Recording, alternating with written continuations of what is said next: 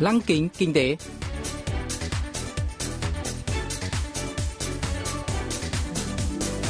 Xuân Trường xin kính chào quý vị và các bạn.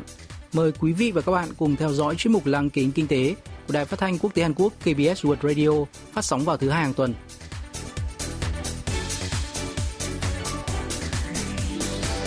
Thưa quý vị và các bạn, chuyên mục tuần này gồm các nội dung chính như sau.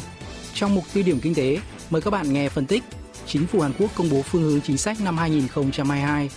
Phần cuối của chương trình sẽ giới thiệu về các doanh nghiệp Hàn Quốc hiện đang dẫn đầu trong việc đưa ra những ý tưởng đổi mới với niềm hy vọng sẽ dẫn dắt tương lai của nền kinh tế toàn cầu. Cụ thể, hôm nay chúng tôi sẽ giới thiệu với quý vị và các bạn về DeepFi, nhà phát triển kính thực tế ảo tăng cường AR trong môi trường công nghiệp.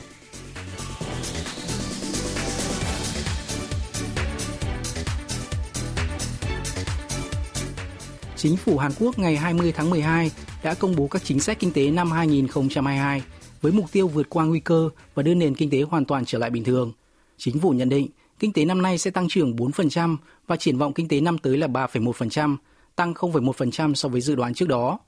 Con số 0,1% tưởng như nhỏ, song đã thể hiện quyết tâm của chính phủ trong việc phục hồi kinh tế mạnh mẽ và nhanh chóng hợp tác với các thành phần kinh tế, tập trung tăng trưởng mở rộng trong năm tới, với niềm tin là đà phục hồi kinh tế sẽ tiếp tục được duy trì, xuất khẩu và đầu tư duy trì đà tăng trưởng, nhu cầu nội địa sẽ hồi sinh. Để đạt được mục tiêu tăng trưởng ở ngưỡng 3% trong năm 2022, vấn đề cấp thiết là thúc đẩy nhu cầu nội địa. Do đó, chính phủ dự kiến sẽ tiếp tục thực thi các chính sách tài chính mở rộng, sử dụng ngân sách để kích thích tiêu dùng và đầu tư đang chưa thoát khỏi cú sốc từ đại dịch. Cụ thể, như khấu trừ thuế đặc biệt đối với chi tiêu bổ sung tại các chợ đầu mối truyền thống, cung cấp các phiếu giảm giá. Hạn mức mua hàng miễn thuế cũng lần đầu tiên được gỡ bỏ sau 43 năm nhằm hỗ trợ các doanh nghiệp miễn thuế và khuyến khích khách đi du lịch nước ngoài chi tiêu tại Hàn Quốc nhiều hơn. Chính phủ sẽ chi 115.000 tỷ won, khoảng 97 tỷ đô la Mỹ cho các dự án do nhà nước quản lý và thúc đẩy đầu tư tư nhân. Chính phủ cũng chỉ định 65 công nghệ trong các lĩnh vực khác nhau, bao gồm chip bán dẫn và pin là công nghệ chiến lược quốc gia, mở rộng lợi ích về thuế.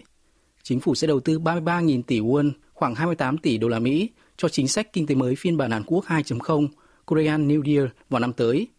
Sau đây, Giám đốc Viện Nghiên cứu Kinh tế Toàn cầu Kim Dae-ho đề cập cụ thể về kế hoạch này của chính phủ.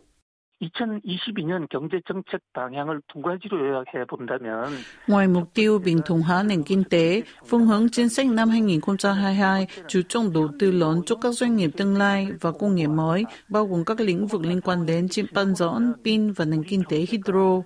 Theo đó, chính phủ sẽ tập trung vào nền kinh tế tạo ra giá trị hơn là xuất khẩu các mặt hàng với giá rẻ nhờ chi phí lao động rẻ và hy vọng tầm nhìn này sẽ củng cố được nền móng vững chắc vào tương lai khi đại dịch đã hết.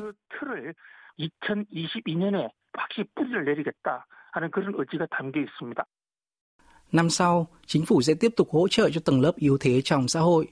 Trong bối cảnh biến thể Omicron đang lan rộng và số ca nhiễm COVID-19 mới mỗi ngày đều ở mức cao, chính phủ đã lại siết chặt lệnh giãn cách xã hội chỉ một tháng sau khi áp dụng từng bước trang trải cuộc sống cùng COVID-19 đẩy hộ kinh doanh nhỏ lẻ và lao động tự do vào tình thế khó khăn hơn.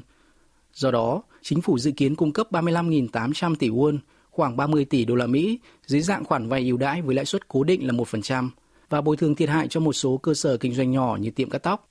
Hạn mức bồi thường thiệt hại cho hộ kinh doanh nhỏ lẻ sẽ được nâng từ 100.000 won, 84 đô la Mỹ lên 500.000 won, 420 đô la Mỹ. Bên cạnh đó, chính phủ sẽ ưu tiên tăng trưởng kinh tế và giữ lạm phát ở mức 2,2%. Ông Kim Dae-ho cho biết thêm. 경제학에서 흔히 두 마리 토끼라는 목표를 얘기합니다. Thúc đẩy tăng trưởng kinh tế và kiềm chế lạm phát là hai mục tiêu cơ bản trong kinh tế. Hàn Quốc đặt mục tiêu tăng trưởng năm 2022 là 3,1% và giữ lạm phát ở mức 2,2%. Lạm phát cao sẽ tác động tiêu cực đến tăng trưởng, nên theo tôi, nếu phải lựa chọn một trong hai, chính phủ nên ưu tiên kiềm chế lạm phát. Mặc dù con số 2,2% cao hơn mục tiêu 2% đưa ra ban đầu, song con số này thể hiện ý chí quyết tâm của chính phủ trong việc kiềm chế lạm phát. 플레를 방치하지 않겠다는 그런 정부의 의지가 나온 것으로서 한번 기대를 해 봅니다. Trên thực tế, chính phủ đã công bố kế hoạch đóng băng giá điện và ga trong quý 1 năm sau, tức đến tháng 4 tới, nhằm giảm bớt tác động của việc tăng giá tiêu dùng cho người dân. Vấn đề là sự xung đột giữa kích thích nhu cầu tiêu dùng và kiềm chế lạm phát. Một điều đáng lo ngại nữa là số ca nhiễm COVID-19 mới gia tăng và các biến thể virus mới xuất hiện đang phủ bóng đen lên nền kinh tế. Sự lan rộng của các biến thể mới được cho là khiến đà phục hồi tiêu dùng nội địa bị trì hoãn, làm chậm tốc độ tăng trưởng kinh tế toàn cầu, kéo dài tình trạng gián đoạn chuỗi cung ứng và lạm phát nhiên liệu. Giám đốc Kim Dae-ho lý giải. 전망은 어디까지나 전망일 뿐입니다. 내년에 상황이 바뀌면 một số ý kiến cho rằng chính phủ Hàn Quốc đang hơi thở lạc quan về nền kinh tế trong năm tới, đặc biệt là tình hình đại dịch. Bên cạnh đó, cũng các yếu tố rủi ro khác như căng thẳng giữa Mỹ và Nga leo thang trước nguy cơ Nga tiến hành xâm lược Ukraine hay giá dầu có thể tăng vọt trở lại. Một vấn đề nghiêm trọng khác là nó quốc gia. Thời gian qua, Seoul đã bơm tiền nhiều vào thị trường để kích thích nền kinh tế và trong quá trình trả nợ công có thể phát hành thêm trái phiếu chính phủ. Xung động thái này có thể khiến lãi suất tăng. Do đó, chính phủ còn xem xét tất cả các yếu tố và hoạch định chính sách một cách tỉ mỉ.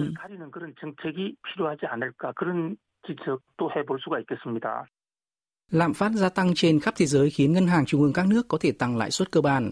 Ngày 16 tháng 12, Ngân hàng Trung ương Anh đã nâng lãi suất từ 0,1% lên 0,25% một năm, trở thành ngân hàng trung ương đầu tiên trên thế giới nâng lãi suất.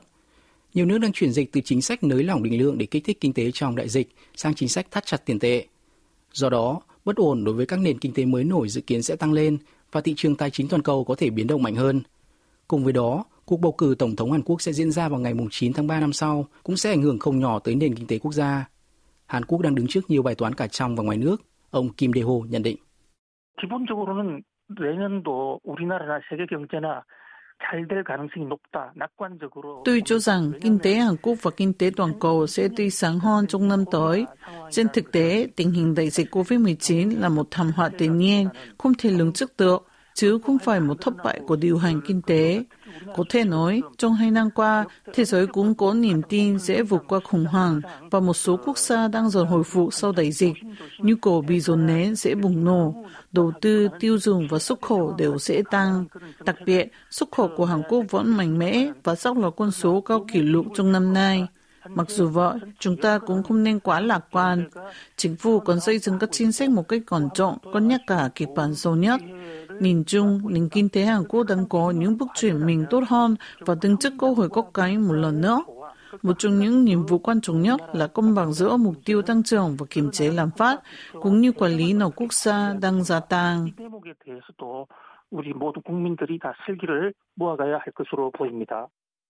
Bất chấp đại dịch, xuất khẩu của Hàn Quốc đã đạt con số cao kỷ lục trong năm 2021, biến khủng hoảng thành cơ hội. Hàn Quốc cần duy trì phong độ ấn tượng đó để có thể thực hiện tốt kế hoạch kinh tế của chính phủ. Dư luận cũng hy vọng sự cải thiện không chỉ phản ánh qua những con số vĩ mô mà cả trong sinh kế của người dân.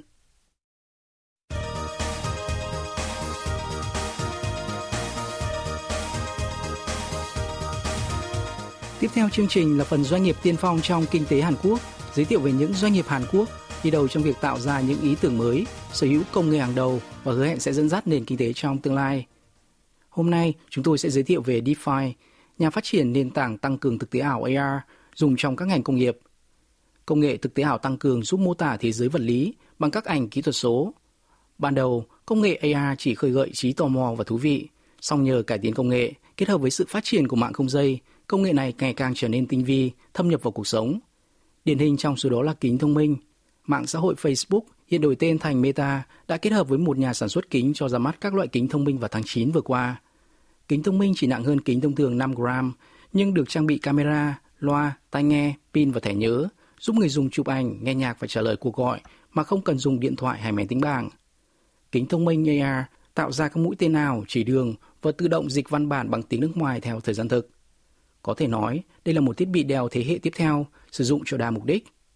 Theo đó, các công ty toàn cầu như Apple của Mỹ, điện tử Samsung Hàn Quốc, Xiaomi Trung Quốc đang lên kế hoạch phát hành kính thông minh vào đầu năm sau. Được thành lập năm 2019, DeFi đã phát triển một giải pháp thực tế ảo tăng cường, không tiếp xúc trực tiếp mang tên Aron, giúp nâng cao hiệu quả làm việc tại các khu công nghiệp, công trường. Nhà nghiên cứu cấp cao Y Trong Min của DeFi giới thiệu kỹ về giải pháp đặc biệt này. 디파인의 비대면 업무 지원 솔루션은 아론이라고 부르는데요. Aron là giải pháp hỗ trợ thực tế ảo tăng cường dựa trên trí tuệ nhân tạo AI dành cho nhà xưởng, giúp cải thiện hiệu suất nhờ hỗ trợ người dùng điều khiển từ xa để tương tác với nhiều địa điểm phân tán tại địa phương hay ở nước ngoài. Chẳng hạn, Aaron hiển thị danh sách các hạng mục cần kiểm tra và cho phép người dùng chọn hạng mục bằng giọng nói mà không cần máy tính bảng hay giấy tờ. Nếu phát hiện điểm bất thường, bạn có thể ghi lại thông qua ảnh hay tin nhắn thoại nhờ chức năng tạo mẫu báo cáo tự động. Kết hợp với công nghệ AI về thị giác và các thuật toán học sâu, sản phẩm này cung cấp dịch vụ AI cho các trang web như hiển thị tình trạng cơ sở vật chất và thông tin liên quan dưới định dạng ba chiều nhờ công nghệ AR. 각 산업 현장에 필요한 인공지능 서비스를 제공하고 증강현실 기술로는 주요 시설물의 현재 상태와 내가 원하는 정보를 눈앞에서 불러와 가상 콘텐츠로 제공합니다. Aaron là một nền tảng AR kết hợp các tính năng của kính thông minh và công nghệ nhận dạng giọng nói bằng AI, có thể lắp đặt được ở các khu vực nhà xưởng cụ thể. Với giải pháp này, một công nhân chỉ cần di chuyển tới gần máy móc được gắn các cảm biến trong nhà máy thì có thể kiểm tra ngay được tình trạng máy móc và người dùng sẽ được thông báo ngay lập tức nếu thiết bị phát hiện dấu hiệu bất thường. Rõ ràng, tai nạn lao động có thể xảy ra do bất kỳ sự bất cẩn nào. Do đó, với tính năng điều khiển bằng giọng nói, Aaron cho phép công nhân sử dụng nhiều tính năng khác nhau mà không cần thao tác trực tiếp bằng tay. Ngoài ra, sản phẩm này có khả năng lọc tiếng ồn để có thể hoạt động hiệu quả cả trong môi trường ồn ào. Nói cách khác, Aaron giúp nâng cao hiệu suất và an toàn trong khu công nghiệp. Ông Yi Chong-min chia sẻ.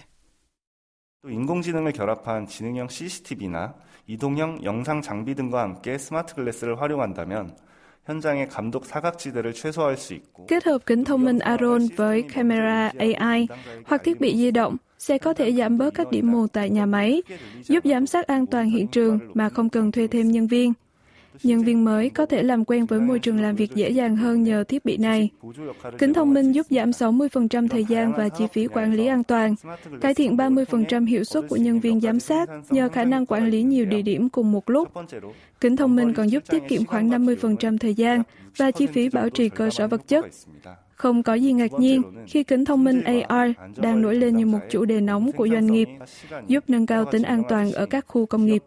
건설, 제조와 같은 산업 현장에서는 스마트 글래스를 기반으로 하는 업무의 변화가 이미 빠른 속도로 일어나고 있습니다. Vũ trụ ảo Metaverse và kỹ thuật số tưởng như là viễn cảnh xa vời, song kính thông minh đã và đang thay đổi môi trường làm việc ở các khu công nghiệp. So với các giải pháp khác, điểm nổi bật của Aaron là tích hợp công nghệ ưu việt vào sản phẩm công nghiệp. Trong khi đó, hầu hết các nền tảng hiện nay sử dụng công nghệ điện toán đám mây cloud nhờ sự tiện lợi khi tải dữ liệu. Nhưng điểm yếu của giải pháp này là bất kỳ sự cố kết nối mạng hay máy chủ có thể khiến các công việc liên quan phải tạm dừng. Thay vào đó, sử dụng phương pháp điện toán biên Edge Computing, tức dữ liệu xử lý ở các thiết bị gateway như switch hoặc router nằm ở ngoài rìa mạng lưới. Dù là quy mô nhỏ, phân tán, nhưng lại là giải pháp hiệu quả và kinh tế. Qua đó, Aaron có thể hoạt động hiệu quả ngay cả trong môi trường mạng Internet không ổn định, cải thiện chất lượng các cuộc gọi video. Nhà nghiên cứu cấp cao Y Trong Min chia sẻ với các khách hàng của công ty. 먼저 현대건설에서는 건축과 토목 현장의 스마트 글래스를 접목하였습니다. 매번 방문하기 힘든 현장에 모니터링 체계를 구축. Công ty xây dựng Hyundai đã sử dụng kính thông minh tại các công trường xây dựng, nơi khó tiến hành kiểm tra giám sát an toàn nhiều địa điểm cùng một ngày.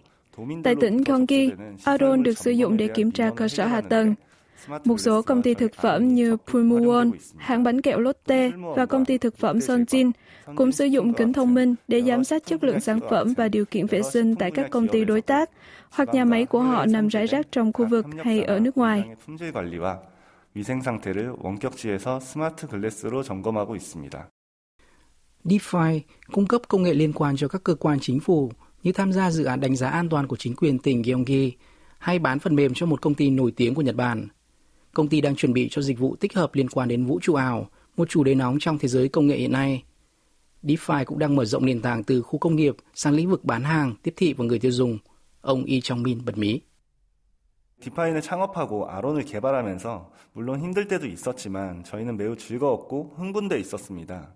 Mặc dù gặp một số khó khăn khi phát triển Aron, chúng tôi luôn cảm thấy hào hứng khi nghĩ đến việc sẽ tạo ra các sản phẩm tuyệt vời, như kính Scouter trong truyện Bảy viên ngọc rồng, hay trợ lý ảo AI Travis trong phim Người sắc.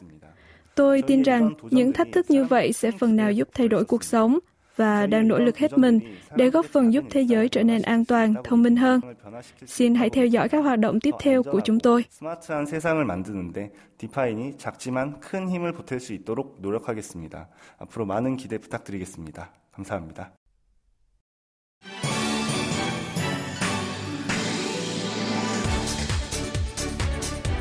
Quý vị và các bạn vừa lắng nghe số cuối cùng của chuyên mục Lăng kính kinh tế Cảm ơn quý vị và các bạn đã quan tâm theo dõi, đồng hành cùng chuyên mục trong những năm qua. Xin kính chào tạm biệt và hẹn gặp lại.